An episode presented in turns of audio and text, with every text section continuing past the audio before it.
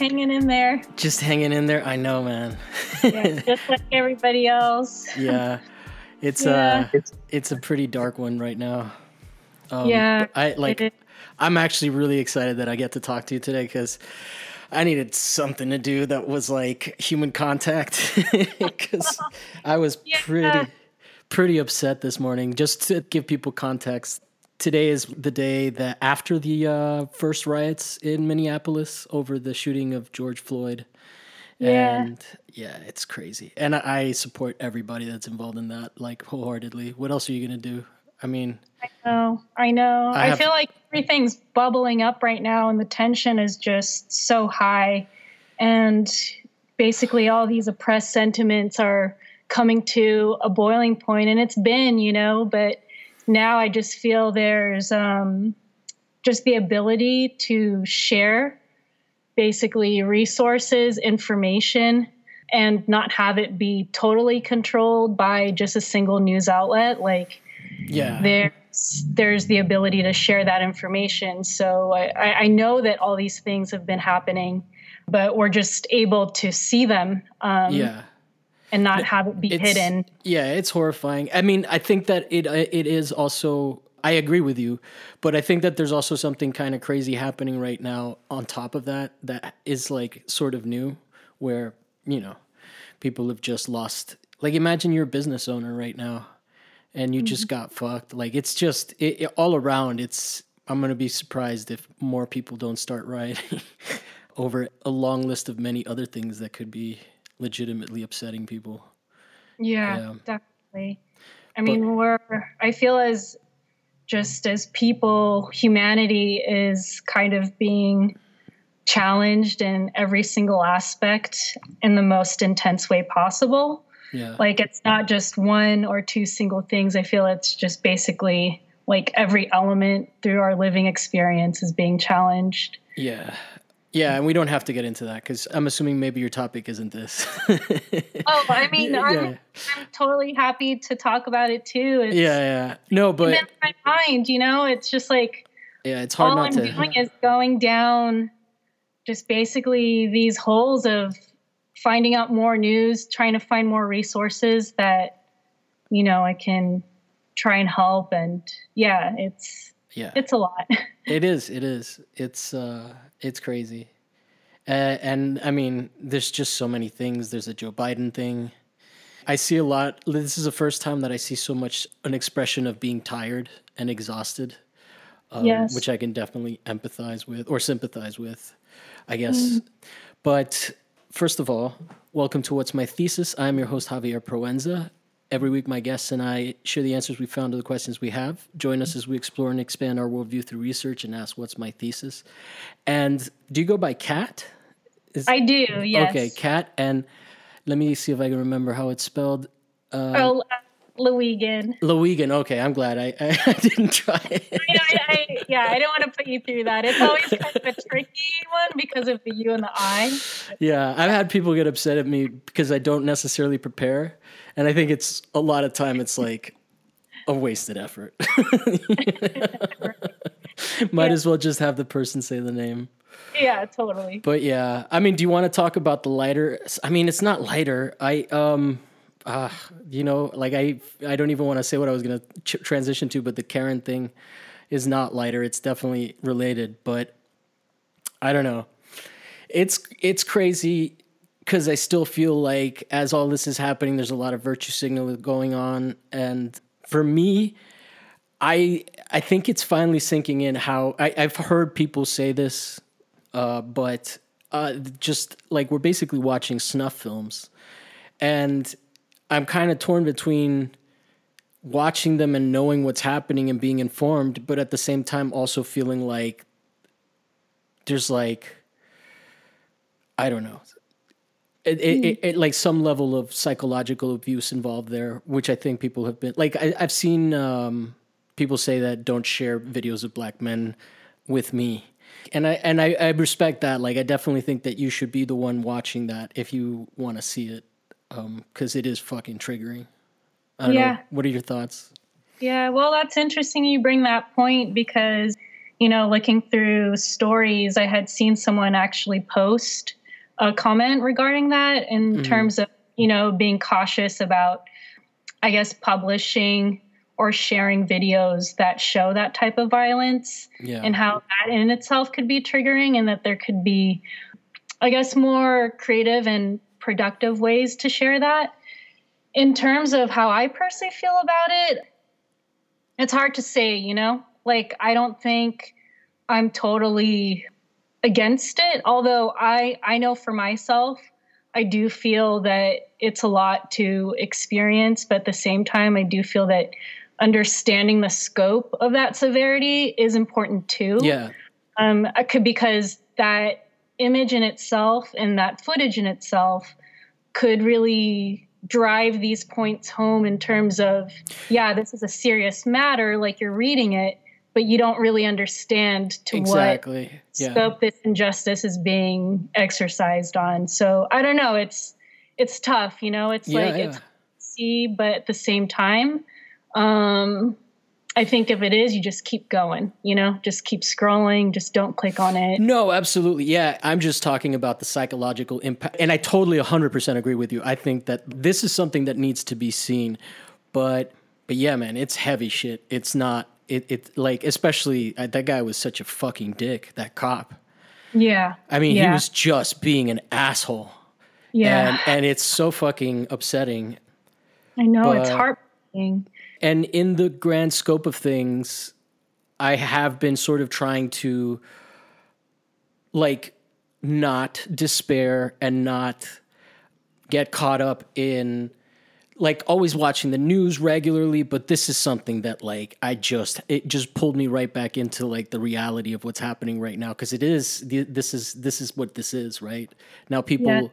they don't have anything now you know yeah. so i don't know so, yeah, I mean, uh, uh, just to quickly comment on like the psychological aspect because that's something that I've been thinking a lot about lately mm-hmm. is just how are we going to emerge out of this? Because I yeah. feel like we're all sort of in this mental incubation period and processing all of this without necessarily being able to act upon it. Yeah. And when I say act upon it, I'm really more so saying in the physical sense of going outside, interacting with each other in the way that we used to.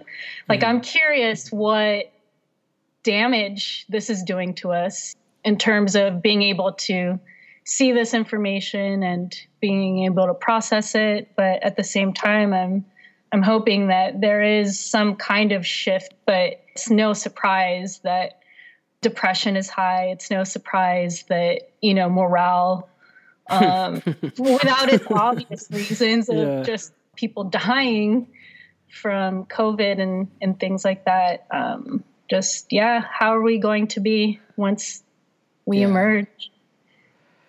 Yeah, it's, it's, it's not, uh, it's not clear.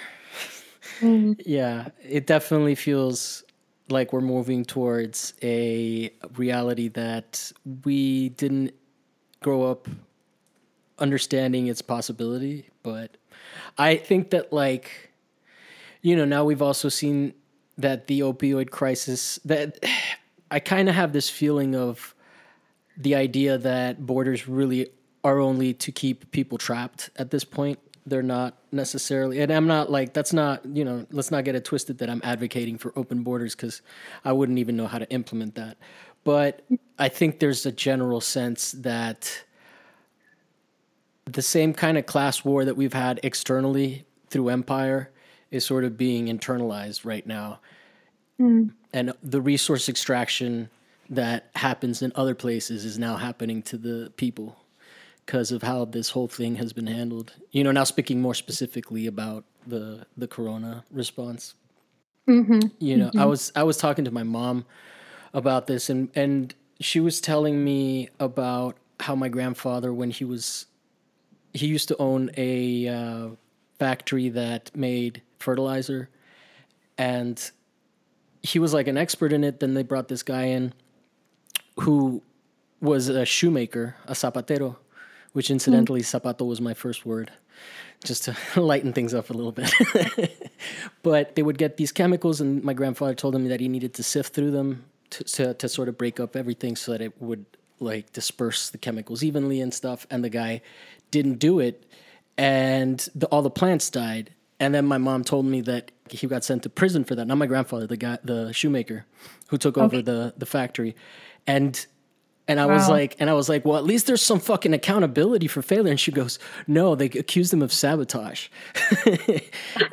and then I was like, and that's when it clicked in my head. There are fucking Cubans that came from the exile. They they fled communism. They moved to Miami. They started businesses, and then now all their faith in capitalism, all their republicanism has been like betrayed. So yeah, uh, it's crazy. Right. I know. I mean, in terms of thinking about that, you know, I'm first generation, and you know, I um, yeah, it's definitely it's a very specific experience. You know, it's sort of like where are you from originally? Or your um, parents? My my background is Filipino. Okay. Um, and we came to the states when I was six. I was actually born in Paris. Ooh, nice. Yeah, it's kind of an interesting trajectory, but my parents were out there. My mom was a, a domestic worker Okay. For a Jordanian family that had property out in Paris. And during the bombings in Beirut, that was actually where she had initially worked at and where she was hired was over there. And after the bombings, the family moved to their summer home in Paris. And so that's how she ended up there.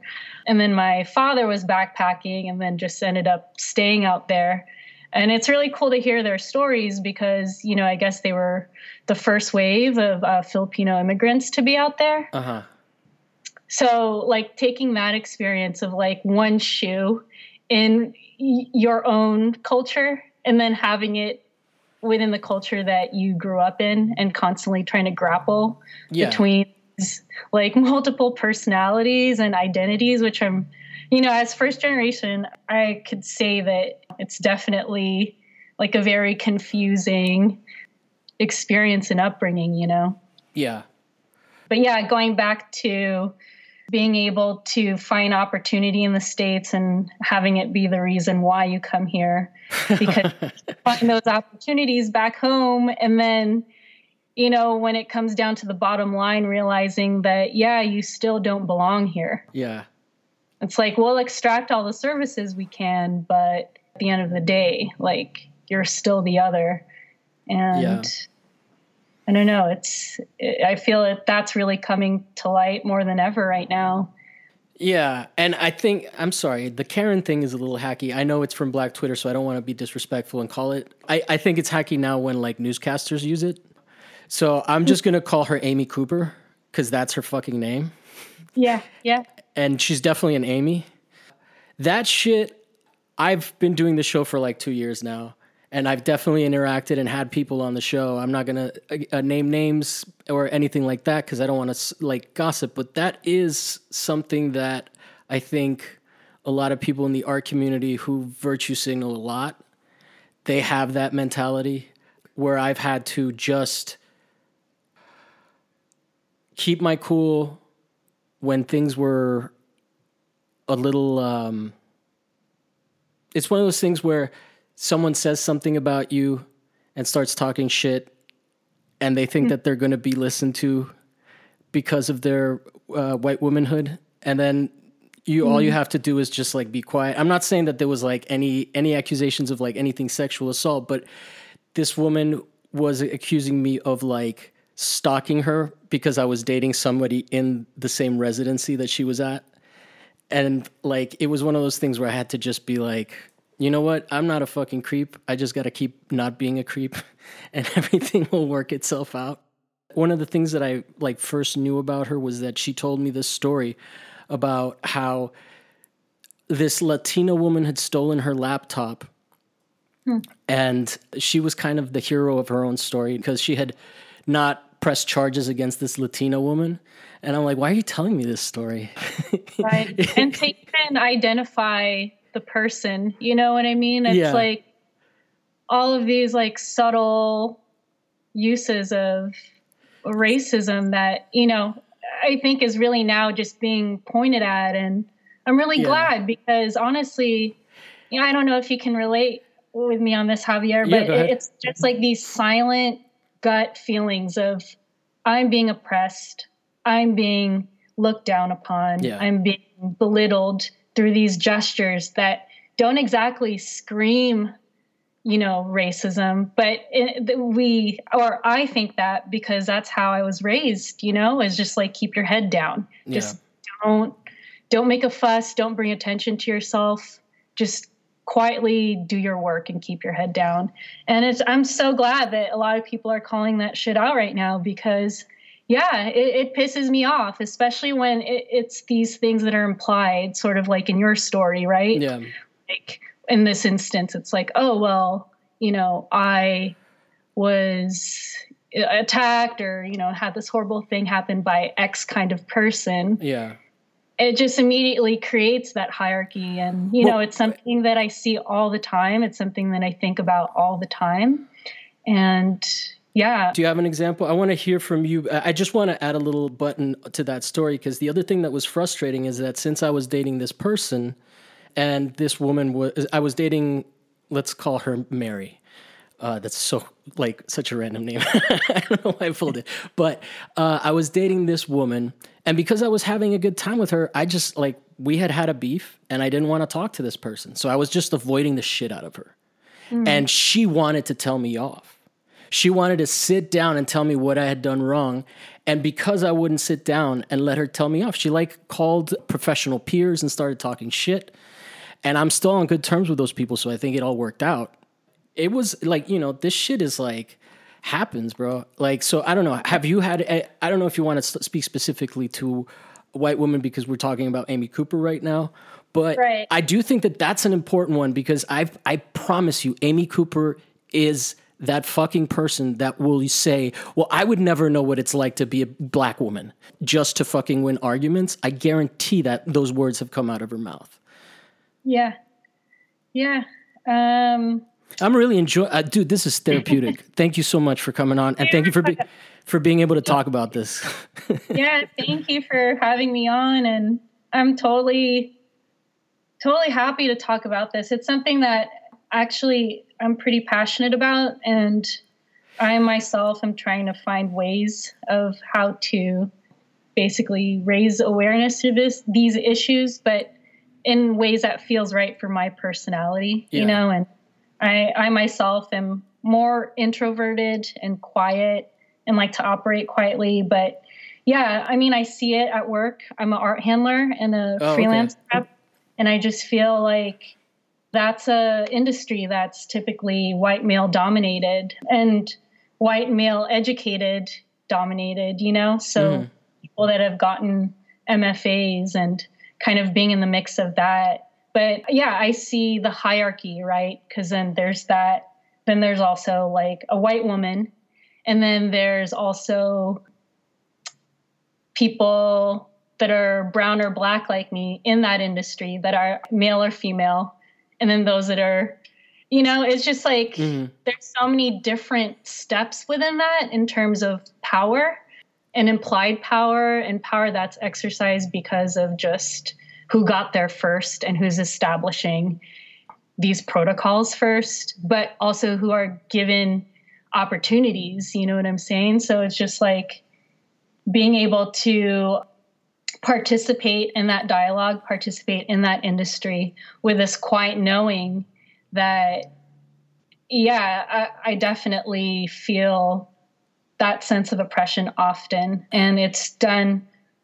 you know, mostly through quiet gestures, either not being included in conversations, you uh-huh. know, or not being like addressed or not having eye contact or or this is my favorite actually and this is something that happens quite often but when someone just assumes that you don't know how to do a task, you don't know how to haven't been trained on something, so the, you're not even included in that conversation. Uh-huh. Um, what and, like what? How how basic of a task would that be? Would that be like? something that you would it would be that that is ridiculous for them to assume that you're not part of or they're just making assumptions because they don't interact with you and they don't know what your capabilities are? I guess both. Okay. But, you know just being a just being hired for the job it's like yeah you you should know how to install you know? Like Yeah, you yeah. should hack. Um but when you're within like a specific circle and those tasks are being immediately brought to people that just in your in my mind i'm like well of course you know well I, now i'm picturing like white guys popping uh, bubble wrap and you lifting boxes right yeah yeah here Um, I, I brought this this needs to get bu- uh, you know deflated before it gets put in the trash Yeah. No, totally. and and you know, um, just before I continue on, I don't want to say that this is reflective of every institution that I've worked at, uh-huh. but I will say that it is very common. And you know, in terms of what I think about it, yeah, it pisses me off. yeah And typically, how I feel I try to combat that is just by working really hard and hoping that that hard work gets noticed. And you know, instead of being uh, sorry go ahead sorry yeah, i'm just uh, i'm i'm now Oh, i'm no, no, please go on. go having fun just imagining the white guys that are it's not fair like because then i'm essentially putting words in your mouth. But but yeah what i would say that i think is fair is that that's also very frustrating because like you mentioned earlier that you have to keep your head down. And that's something that you kind of have to do right? Like it, it's not uh, it's not necessarily even a choice especially when you're at work because if you start pushing too hard on that right those conversations become that that you're excluded from might become about you and Right. get defensive so it gets weird Yeah, no, totally. It's like doing the tightrope of that, right? It's Yeah. just like, okay, well, if I speak up, there's already like a stigma associated with speaking up. Although I'm very happy to see that that's being broken down right now. But far as I've known, like, uh, I grew up as a child of the 80s, 90s. And i think we're the- around the same age just because we were both ravers and we should maybe include some of that conversation because i definitely want to talk about that Yeah, I was hoping to talk about that too, Javier. You know, I was wondering if we were. Um, but you know what I mean? It's just like these. The, I this was not accessible for me growing up. You know, what what spe- specifically in terms of having just the freedom to vocalize the sentiments of oppression. I just feel like I've spent a lot of my upbringing with the head down mentality. yeah And in light of these new movements in place um, in the last 10 years, I feel like I myself am beginning to unravel that aspect of myself. I myself am beginning to gain more pride and feel more vocal in speaking out and expressing things in that nature that I'm not down with. yeah Um, is is are, is filipino culture as uh, patriarchal as uh, patriarchal as uh, let's say american culture um, yeah, I would say Okay. so. i, I mean would- because they've they've got the spanish colonial roots right Yeah, yeah. okay yeah i'm unfortunately straight up cuban so like i've just been loud and obnoxious my whole life. I've had to put my head down a little bit more especially just professionally. But i totally feel like it's difficult to sort of be yourself. Like there, there was a group of people that i was hanging out when i first started this show and they're nice people but then they would hang out with these austrians that would come through some residency program that i'm not going to mm-hmm. specify but mm-hmm. i would hang out and it was pretty hostile. There were like German guys and Austrian people saying things that were inappropriate. Like there was one woman who was talking about a competitor at her gallery, another artist at a gallery that she's represented, and she just kept like saying Asian, but like wiping her hand in front of her face, sort of like gesturing at the face when she said Asian. And Oh my God. yeah. Yeah. and uh, to to the credit of the white guys, they were kind of trying to sort of, you know, lean back and like give her an out and sort of, you know, but it was fucking awkward as shit. And I was there. And then other things happened. Like one of those guys, one of the guys in that group would tell a story about how he was upset that, and he would tell, he like told this at parties with like an audience of many people, would say that he had been up for a tenured position and he had five years of experience and that he lost it to somebody that had nine years of experience and it was a woman. And so he was like upset because of like the politics behind that. And i'm like yo she had twice your experience level dude. Like what the right. fuck are you talking about? And like everybody you know and he was like you know what? I understand. But it was like you know what about me? I know. Yeah, it's like so, what about you? Yeah exactly God. So yeah. yeah. man. And those are people that consider themselves progressive. There was one time that I hung out and I realized like this German guy who always talked bad about Polish people, which is just not a fucking good look, right? Like he yeah. was super racist against Polish and being German, there's a history there. But he would call me like one time he was like, "Oh, cuz you're a Mexican." And I was like, I hadn't heard that shit in like decades, dude. And then I just was like, bro, I don't know what it says about you guys hanging out with these people, but I know what it says about me if I hang out with them. So I'm just going to chill.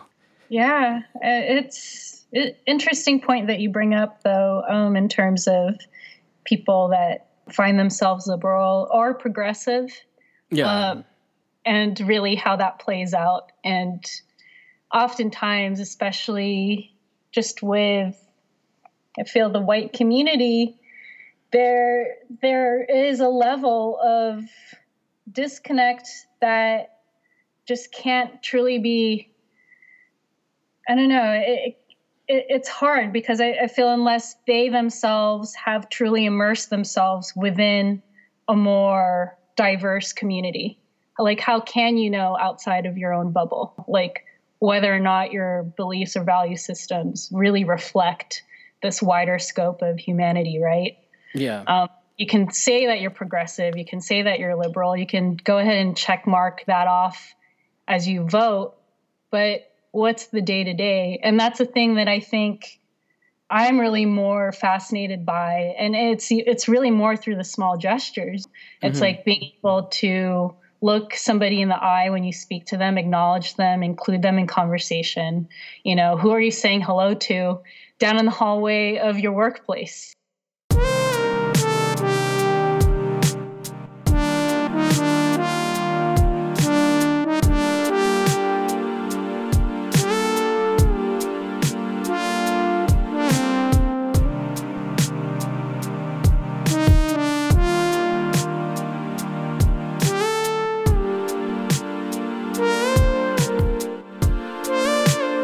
So let's uh, talk a little about raving. And well, first of all, I'm kind of not exactly clear on what your practice is because you have a musical side to it. You perform music, but I also see you dyeing clothing with yeah. uh, with natural ingredients. Is that correct?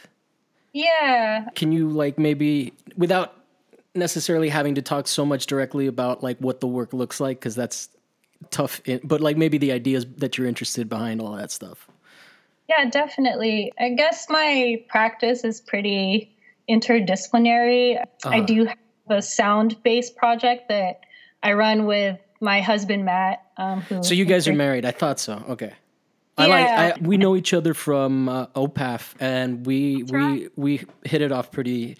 It was uh, it was a nice uh, community vibe there, but I definitely felt like I I was. You guys were doing your second year, and I felt like you guys were very pumped for me and uh, very supportive. So I want to yeah. remind remind you that I have warm feelings about you guys. That was a really nice exchange. Yeah, um, yeah, we were really glad to have met you. Yeah, that that fair basically showcases all our bodywork projects, and it mm. initially just started out, you know, because Matt and I we worked together at Artex. That's how we met. Um, Artex. Yeah, as it was an art handling company back in New York. And as we started dating, you know, we shared the same interests of uh, club music and club culture. And so we would go out dancing, you know, we'd go out and play. Um, or listen to music and. Uh, were Jinkos involved, or is that after that? oh, that that much after, yeah. okay, so maybe UFO pants. Uh, what's that? The UFO pants that had the straps that would hang out and were like big puffy oh ones. I wish I could afford those. I had like. geez, what about mom like, and me's? Oh my god! Yeah, no, I had I had like none of the legit party wear. Like I, I would basically have like these fake Adidas. Remember the? Oh yeah. yeah, I had these ones that had like four stripes and yeah, yeah, yeah, like synthetic silky. Um, and I remember wearing that with just like some camo top or something. Um, yeah, those outfits back then were so good. Uh, sorry, I digress. I think I was talking about body work. Yeah. Um, yeah, anyway, so yeah, that's like kind of the sound bass aspect of my practice. And it's just me and Matt, and we make music together. Um, we collaborate with other artists and, you know, put their stuff in book and cassette form and organize and events. Matt has a Twitch, right? You want to plug that real quick? Um, yeah, I think it's cone shape top, uh, like slash cone shape top for the Twitch handle. Cone um, shape. Is it spelled C O N E? Yeah, C O N E shape T O P. Okay. Yeah. Um, and that I, basically is just the that's the Twitch handle that reflects the space that we're newly building right now. Yeah, because you guys are you just launched a store, which must be like a mixed bag of emotions with everything that's going on. I'm sure. It is, yeah. Uh, but I'm glad that we get to talk about it because we got to celebrate good things too. We can't oh, always yeah. just be down, down, down in the dumps. I know, no, I totally know. It, it, was conflicting being able to put that out there. You know, it's like yeah. it's kind of hard to navigate these things, but you know, we also felt that there are these uh, a list of these resources, local resources that we wanted to be able to share too, mm-hmm. and to bring awareness to those resources. So I don't know. You guys it's, are in the Bay Area, correct? Yeah, we're in the Bay Area now. We were in LA um, when we met you. We were still living out there. Oh, you were uh, okay. That's right. Yeah, you guys were moving, and you were like driving that night back, right?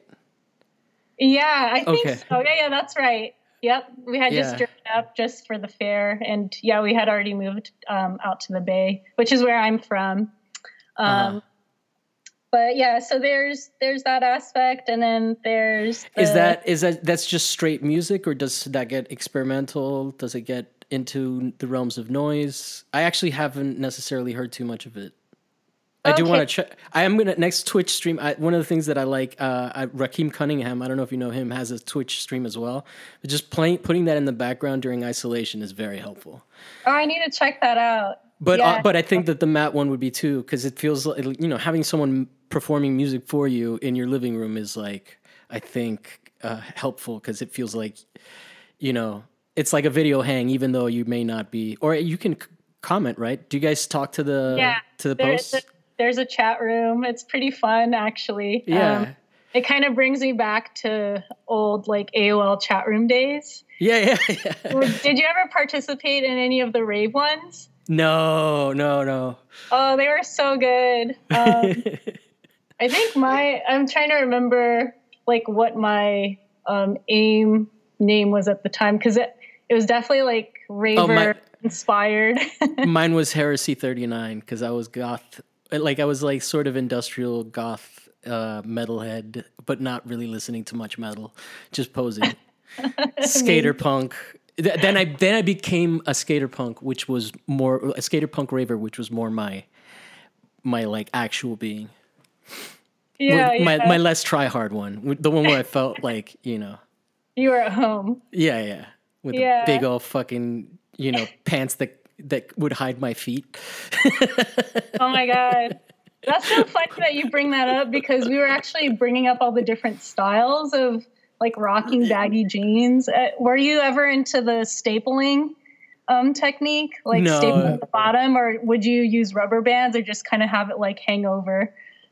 I had just the the the frilly like I want I did at one point have them cuffed and then I just cut them off cut the okay, yeah, cut off and had the, sh- the the yeah the frill like you know like jorts are but just at the bottom of the pant leg.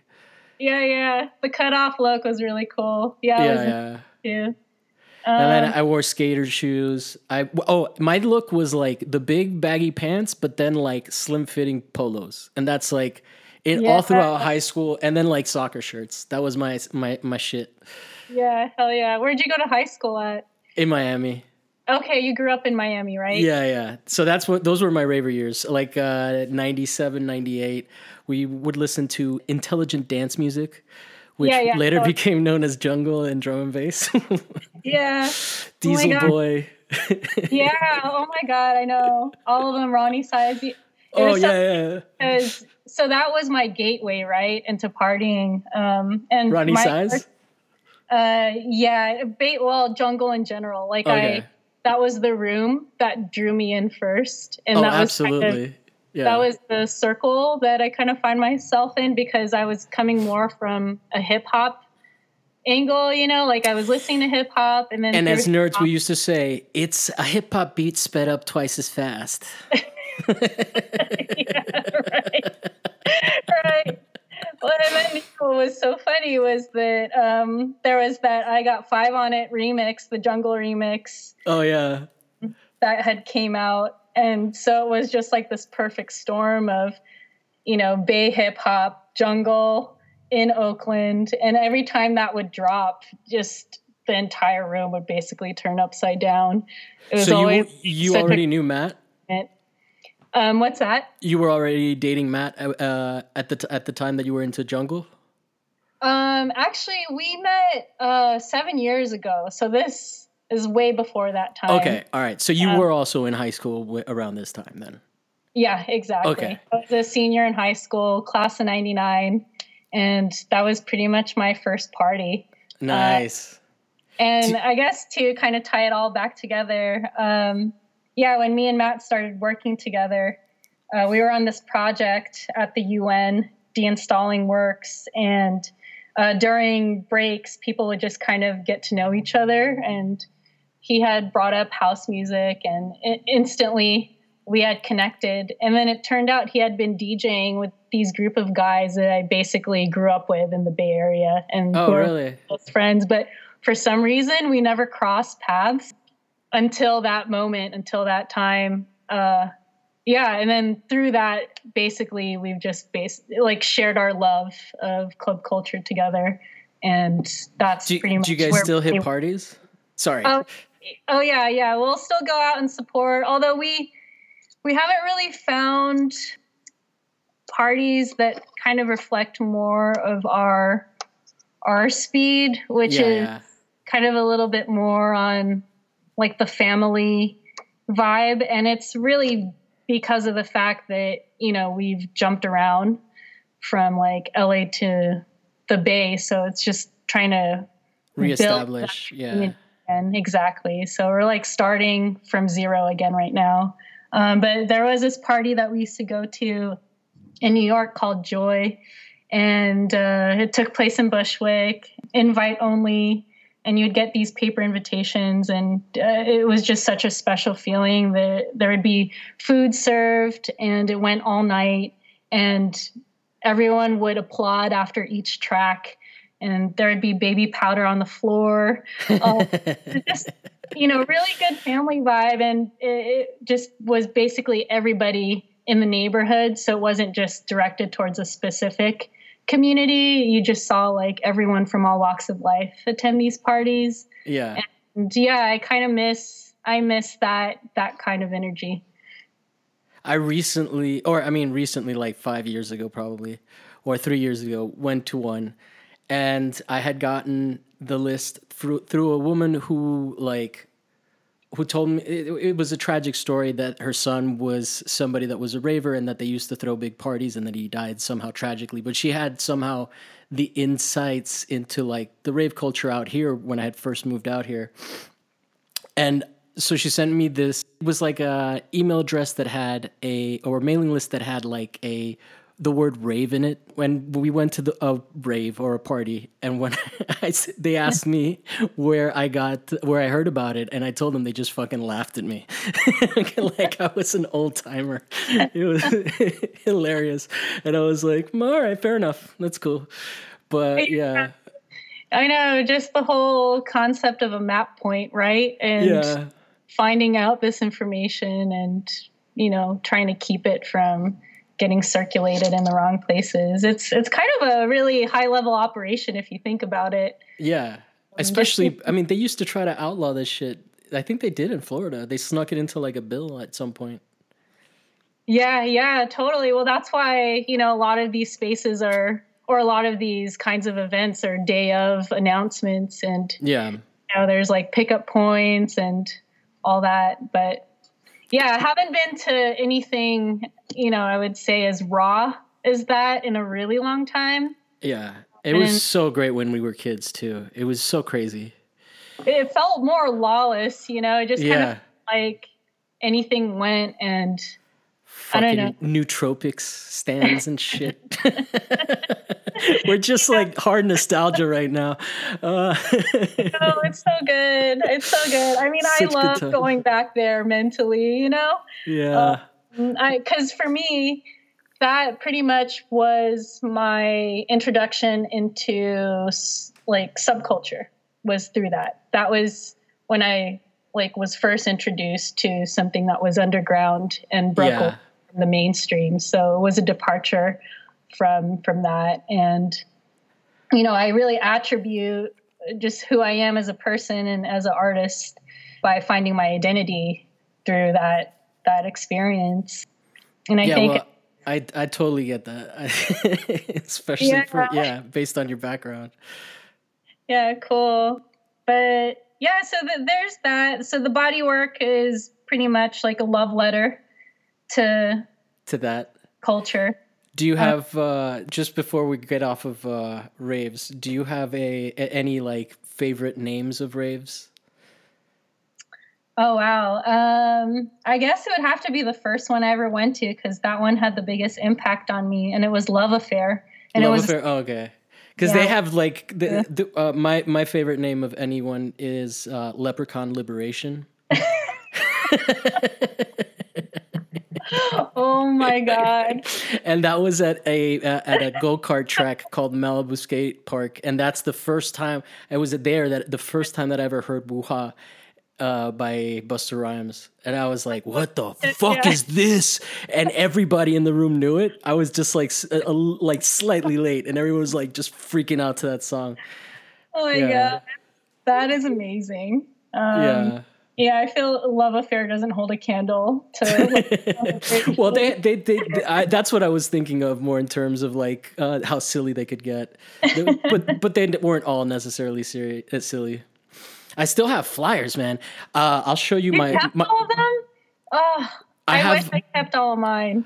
I have one. Uh, I saw it. I posted it the other day. I'll, I'll try to send you because it's in my stories. But um, oh but God. yeah, I have one from with uh, the Metalheadz from when the Metalheadz came. I didn't go to that show. Yeah. Uh, it was like Doc Scott. It was like a lot of them. J Majik, and then uh, I also have one for when the Orb came to town, and it's like a book that opens up. Amazing! oh, so good. I know. I used to have a whole wall covered with yeah. every flyer of every party that I ever went to, and those I must really have influenced me it, like as an artist as well, I, I gotta say, in terms of design, those are like beautiful things. It, it was nice to see it again and be like, oh my god, I found this treasure.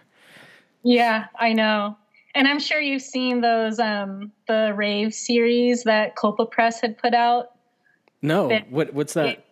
They're SF based and they're publishers that put out, you know, these books and um, they had done one on Ray flyers that oh. covered New York, LA, and um, San Francisco, and they're they're so cool. They're just like beautiful objects. But I think they're oh, okay. I found it.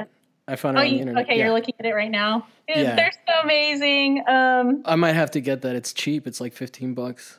Yeah, they're they're really beautiful books, and I had met one of them, um, one of the guys that runs the operation, and yeah, basically every single flyer was a contribution from from one person.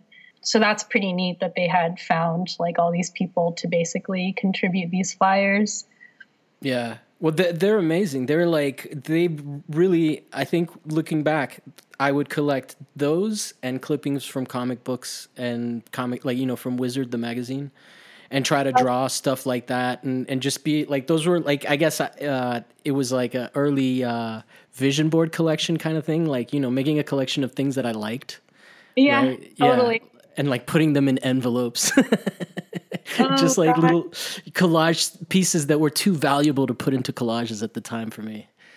Yeah. So you've kept a lot of that. I mean, uh, some of it. I think a lot of it has gotten lost, but I just happened to like put it in the perfect place that ended up not getting lost. You know, like I put it. I think I put it with like my high school photography uh, binder. Okay. And because it's there, like that's not something I'm gonna throw out. You know, that has my negatives from of my dog and shit. Oh um, wow. Yeah. and yeah. my car, my my 1970 Dodge Dart. Avocado yeah, I, green. Sorry, go ahead. Oh no, uh, yeah. In terms of like just nostalgia, it, it's uh, like another really interesting thing to kind of think about right now too. Um, yeah I've, I feel like we're all kind of going back there. You know, I've been seeing a lot of throwback yeah. uh, posts and people sharing, you know, images from from their youth. And yeah, I have this uh, this big collaged photo album, and a lot of oh, my nice. pics are in there too. And the one flyer that I did did save, which is the love affair flyer. But oh, yeah, oh, that's an important one. Yeah, I know. I'm so bummed I didn't save all the other ones though. It's really like especially looking at this book now, it makes me wish that I did. Yeah.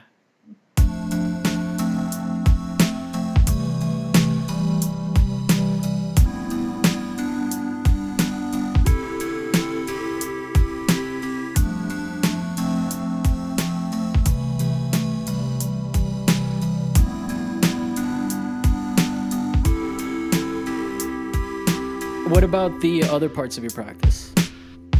Um, yeah, so there's the natural dye practice that I have, and something that I've been doing for a little bit now. I, I actually I went to school for illustration and uh, was really interested in kind of underground art comics, and so mm-hmm. I went that trajectory.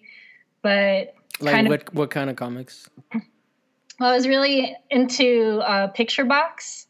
And okay. uh, so basically was really inspired by Fort Thunder out in Rhode Island. And I'd worked for them for a little bit too, doing um, like book layout production. So mm-hmm. looking to to you know that aesthetic. Um, but I remember around the time when the stock market crashed, and I had moved back home, and basically did a restart. Two thousand eight or yeah, 2008, okay. 2009. Um, right. I stopped drawing and just basically did a restart. And my restart was through natural dyes. And yeah, it's been something that I've been doing for a bit now. Um, initially, it started out as a collaboration with a friend, and we were doing kind of a interdisciplinary practice of making costumes, jewelry, working in sound, collaborating with other artists, doing installations. And then I walked away from the collaboration to kind of pursue personal projects and more of just trying to figure out where I wanted to go next. And a lot of the newer work is reflective of that. So it's been mostly like wearables through like recycled fibers and textiles. Um, a lot of recycled from what? Just old clothing that has been reappropriated, or uh, is uh, there significance to those fi- fibers, or or it's just uh, just that it's recycled? Um, uh, if there's a significance, it, it's probably because you know I've chosen it due to its texture or okay. um, its qualities, but oftentimes it's just I, I, have a big bin filled with used clothing and beddings and sheets mm. and towels and I, you know one by one i'll pull stuff out and dye it and deconstruct it and create these new garments. So yeah that's pretty much what the personal practice reflects right now. But it's interesting because it is kind of do you document the is the documentation as part of it as well? Because there is like a costume element to it it's like a fantasy world that you're sort of creating right? Where because the clothing is it's not like you're making mini skirts and shit right? Or like tank tops. You get what i'm saying? Yeah yeah. There's like a regal element to it in that it feels ceremonial garb or or something like that. Like some shit that like you know like when you see popes or yeah. not but like you get what i'm saying? Like there's like I, uh, I, am thinking of the the king from uh played by mel brooks it's it's good to be the king. I forget which movie it is. A history of everything? I don't know. Oh yeah yeah. No no i i you're definitely like hitting it on the mark. I, I okay. I am drawing heavily from like costume period pieces, as well as just things that interest me in everyday life, which more recently has been uh, desserts and. Uh, uh, I, I, did this top uh, that was inspired by this taro leaf dessert called suman, and it's a actually it's sticky rice that's wrapped in taro leaves. Is this and a Filipino dish? It is, yes. Okay. And um, I don't know. I just feel that it's been really fun to play around, and yeah, it's it's a definitely more of an experimental practice, something that I I'm just doing really for myself. Uh, and sometimes here and there, I'll get a commission to do a costume for someone. But cool. Yeah, it's it's been really fun.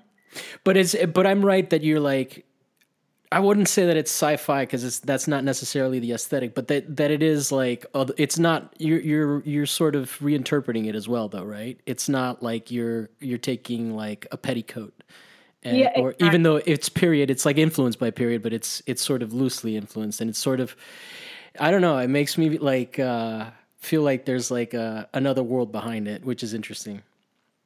Yeah, like this weird mythology that's implied definitely i feel you know in terms of the mythology aspect there's definitely this worship of nature mm-hmm. uh, there's a an adoration of of the four elements and being able to reconcile that with my interest in costume with my interest in texture and with my interest in color but also having it be you know, kind of a collaboration, as cheesy as that sounds, with nature by mm-hmm. doing these experiments with the dyes because there's different different styles of dyeing, right? There's kind of the more scientific and I don't know, it's more regimented and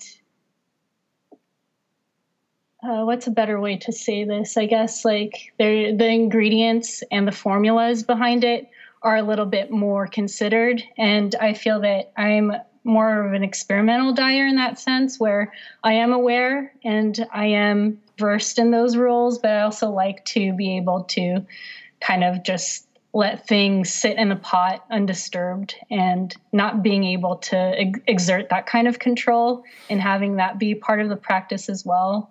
My mom is good at that with her ceramics and glazing it would drive me insane. But it sounds like a similar, like you you're more interested in that uh, accidental thing that can happen when you when you're playing around with the chemistry and you kind of know what the chemistry does, but yeah. but it but but you're like, hmm, what what you know, like you could essentially fuck up your piece. yeah, totally. Exactly. Yeah, like nothing is planned. Even when I'm creating these garments, nothing is planned. I basically pick something up and I just start cutting and sewing and each movement leads to the next. And I'm not trained in either of these things. I'm self taught in sewing, I'm self taught in natural dyeing. So this is a process that's definitely driven through um, intuition um, and mostly through curiosity. Is there any Google involved? Um, absolutely. YouTube okay. University is. Uh, all right, I'm with that. I'm with that shit. Crack that comment. I am trained through YouTube. okay. I don't think you're giving that credit. you're not certified. You're YouTube certified. I'm YouTube certified. Yeah, totally. That's hilarious. Yeah, I mean, uh, that, you, uh, it's it's funny. I um, I have you been able to to keep making stuff, or have you been mostly focused on the uh, cone shop? Is that what it is? Cone sh- cone sh- top shop? Oh yeah, um, our space is called Cone Shape Top. Um, cone Shape Top. And it's a project space, a record shop, and a mix series. So that's kind of like the whole bubble and that umbrella. But yeah, I went through like when shelter in place happened, I was depressed for like the first two weeks. I couldn't do anything. Um, I didn't even want to log on on social media. I just felt like the heaviness of everything just weighed so much. But then when I emerged out of that, I was just dying stuff like crazy, sewing like crazy. Then I got totally burned out of it. And more recently, I'm like into the headspace of working on on our space. So that's kind of what I'm doing right now is just yeah. kind of focusing on cone shaped top. No, I, I totally went through the same thing. I couldn't, I was like, I'm not, what am I going to put out in terms of episodes and stuff like that? So, but then I did sort of realize that like there was something missing, that I did feel some kind of disconnect. And, uh, you know, even having friends now, I'm still not sitting down and like this and having an intimate conversation with somebody for like an hour, which is, you have those with like people that you're intimate with, but not like, uh, I, it, it had sort of become a bit of my practice, and mm-hmm. and I think that without it, I was able to sort of be really hard on myself, and sort of, uh, it kind of I think I don't know if I'm the only one, but I there was a lot of stuff that I had been able to distract myself with going to work and living my life, that was sort of just waiting for to to, to sort of be addressed and I, now I'm doing well. I like I've just been doing projects and stuff just to keep myself busy. But but yeah, man, this shit has been real like even before today, and it just got really fucking real. And like we said, we don't have any idea where it's going. Not to end on a sour note, but yeah, but yeah, it's. Uh, but I'm glad that that you've been able to to keep pushing forward and that I'm that that you are in good enough spirits to raise mine today because yeah this yeah. is this is something important. that I definitely need you know it's so important and you know I just feel that it's easy to kind of get stuck in that internal dialogue yeah feel that it turns into a feedback loop you know and oftentimes for me it can be quite negative you know and it's good to be able to take yourself out of that headspace and kind of shake yourself and be like no you know like you just all you needed to do was talk to somebody. Yeah. Yeah and and i'm i wonder there's a lot of people i think that are that are uh, sheltered in place with somebody but it is it's i'm i'm lucky that i've always been somewhat happy with my solitude uh, to some degree. but so you're sheltering in place alone right now? Yeah, I live alone. So yeah. that that's kind of so it's been just me interacting with me and not that I'm a bad guy or anything, but I've certainly accused myself of that a lot, you know? Yeah. and that and and and I think that part of that was not having any contact and then you you're not having any updates of what your personality is like and right. you're just going through the memories of like oh i've been a piece of shit here i was such an asshole here and then like but like you know on a day to day if if i was as horrible as and and if it was all as bleak as i have told myself i probably wouldn't have lasted as long there had to have been some good moments and that's been sort of like that was kind of the battle to be like hmm. this is like self-deception this is magical thinking. You haven't been depressed your whole life. You're just upset now. So yeah, I know. So yeah, it, it's, it's, amazing. It's People are going through it. Go ahead. Sorry. Oh no, no. Yeah, I mean, it's amazing how much power that that kind of abstract voice has. You know, it's like not an actual tangible thing. It's just these thoughts that pass through our mind and especially in terms of right now, it's really hard to shut it off sometimes, right? Yeah. Um, yeah. And but like I haven't necessarily been making art, but I've been like coming up with projects that help me. I've been making the shit out of my pedal board, which I'm as a musician, I'm sure you can kind of relate to a little bit the fun in that. I painted all my pedals and and all of that has sort of given like helped me sort of like you know, I have skills, I can build things. Getting back into doing the podcast and finally in the space that I can do it has helped me. But yeah, I just want I just want to put it out there that like, yo, you know, cuz I'm I'm pretty comfortable as having done the show for a long time just being like uh open about this kind of thing. I'm not open about everything, but I want like people to know like, yo, it's tough it's fucking hard. yeah. And and to be able to have the space to say that it's okay, you know? Yeah. Cuz I think there's so much self-beating involved in terms of um, trying to grap with those feelings. I feel it's easy to go down the route of yeah, no, like you shouldn't be feeling that way. You should feel lucky, blah blah blah. But I th- what's been comforting for me right now anyway is that hearing it's okay and yeah. being able to tell myself that. Yeah, I mean, we've never been prepared for anything like this as people. We've almost been programmed to not feel comfortable in this situation because we're always having to move. So it's yeah. it's it's weird. But anyway, on that note, uh, I have had a, as lovely a time talking to you as ever uh, as when I met you. Awesome. Yeah. I definitely. You. Sorry. Go ahead. Thank you so much, Javier. This was awesome. Let's replug your you guys' stuff. So it's uh, uh Cone Top Shop, C O N E. Oh, so no, yeah, oh, Cone sorry. Top. Uh, uh coneshapetop.com is our um, our website, and that basically reflects our project space, record shop, and mix series. When you say project space, it's like an art gallery.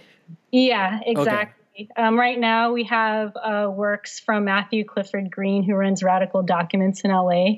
So we're featuring his late cuts, but we also sell records, we sell art books, new and used. And yeah, we have our mix series, which is ongoing. We'll have a new one coming up by Susie Ho on Monday.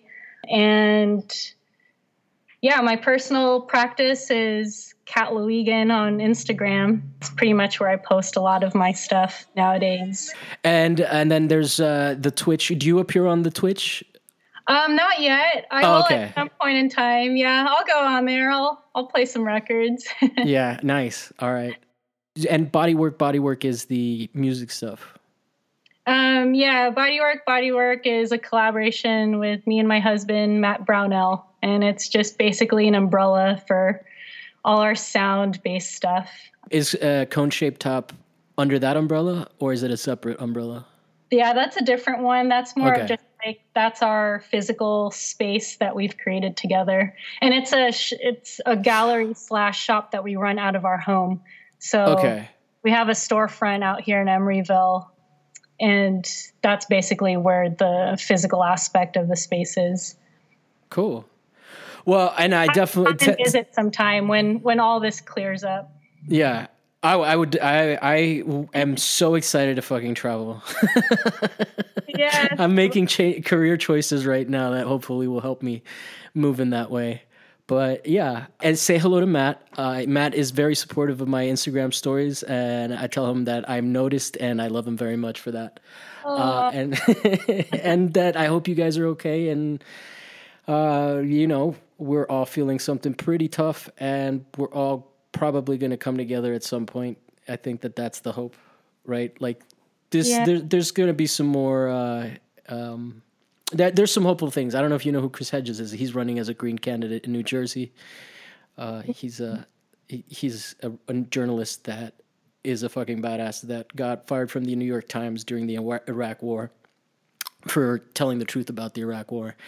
And so there's there I think things are going to be okay, but there's going to be a lot of pain and it sounds uh, trite to say that anyway, but I'm trying to feel good about things. and I'm trying to end on a positive note, and I don't buy it. All right, let's just end there. Thank you, you know so what? much. It's okay. It's, it's okay. okay. I, I couldn't convince myself that it's going to be okay, and that's okay. Um, thank you so much. It has really made my day. I uh, I yeah, uh, thank you so much. All right, yeah, bye bye. Good talking to you. Bye, Javier. Bye.